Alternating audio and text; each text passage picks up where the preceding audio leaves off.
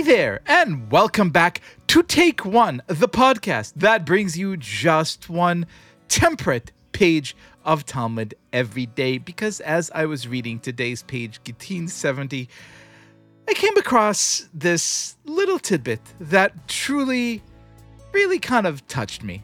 Have a listen. Eight actions, the Talmud tells us, are difficult for the body and the soul to handle in large amounts and are beneficial in small amounts. And they are traveling on the road, engaging in the way of the world, i.e., engaging in sexual intercourse, having wealth, work, drinking wine, sleep, hot water, and bloodletting.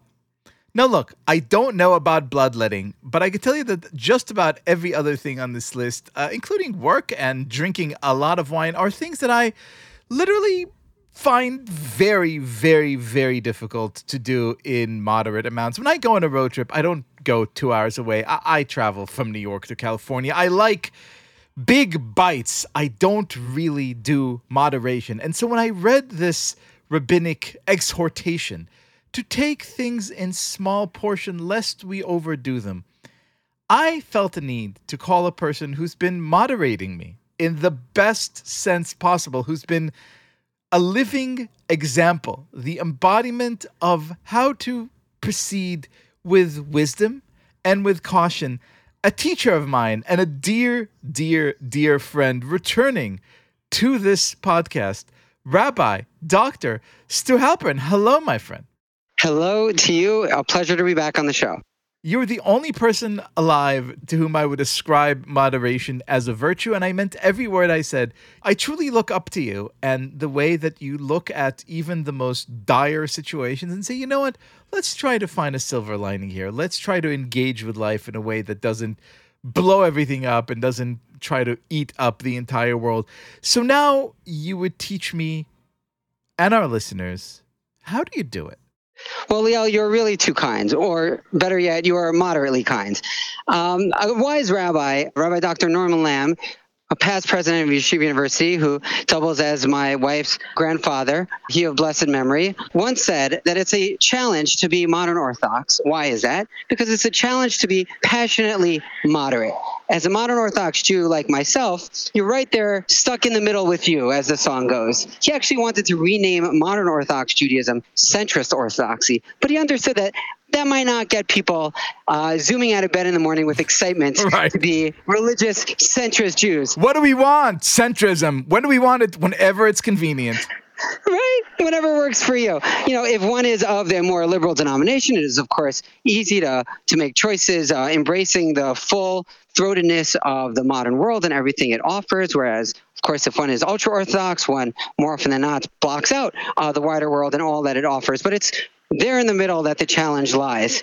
Uh, thinking about moderation and centrism, I was actually reminded of a time that you and I, Liel, went with our wonderful families to a baseball game a couple years back during the nine days. And if you recall, uh, there was a sign at the stadium. This was at everyone's favorite indie league minor league team, the Rockland Boulders in uh, Ramapo, New York. They were facing Team Israel, Israel's Olympic team that was playing an exhibition game. And if you recall, this was during the period that we're in now, the period of the nine days, where it's the custom of many to abstain from meat to show how sad we are over the period leading up to the temple's destruction in ancient times. So if you recall, there was a sign in between buy tickets here and here's the soda machine that said mincha and siyum this way.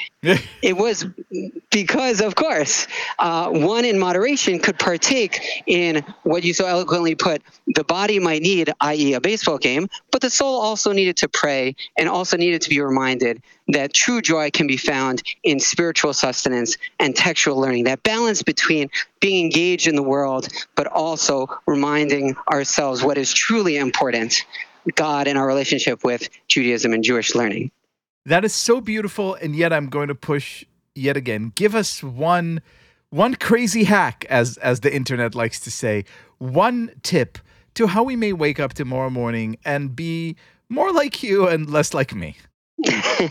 Well, I can think of uh, no better anecdote to illustrate the true north, if you will, or the true middle of the compass, uh, than by recounting a story where by the uh, renowned writer and columnist George Will entered the Beit Midrash of Yeshiva University, the Hogwarts of the Jewish people, where I spend my days. And he entered the Beit Midrash and he heard this ruckus noise and he couldn't figure out how anyone gets any learning done in between all this screaming and shouting. Now, you and I know, as as uh, friends and and chavrusas, that the way to strike moderation is by actually engaging in good faith with the other person. Sure, this could result in a uh, enthusiastic debate. Uh, you could try something, they could try something. You can haggle over which of Baskin Robbins' 31 flavors is the most delicious, or whether Rashi defeats Tosfot, or the other way around. But it's by having a conversation as opposed to being so quick to dunk on the other person or to shame them on social media that allows one to realize like let's taste this let's taste that. Why don't we listen to each other? It could be we could be excited we could be a little bit on the extreme but let's remember to take that that golden path that golden mean encouraged by the rabbis and by of course maimonides the great medieval jewish scholar which shameless plug, he's on exhibition now at the Museum of the Hogwarts of the Jewish People, the Yeshiva University Museum, uh, in an exhibit titled The Golden Path, because he, following the footsteps of the page of Talmud that we are discussing, encouraged people to pursue moderation with a passion, even when it might be a challenge to do so. Baruch Hashem, Dr. Rabbi Stu Halpern, thank you so much for being our guest. A pleasure as always, a moderate pleasure, of course.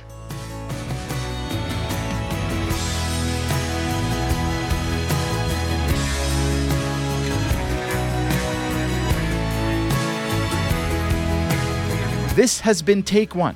If you enjoy the show, and I hope that you do, then you're going to enjoy our brand new Take One newsletter even more. Each week, you'll get an extra shot of Talmudic wisdom straight to your inbox. And for those who sign up before Tractate Gittin ends, we'll be raffling off some Take One swag. So make sure to subscribe at tabletm.ag slash Take One newsletter.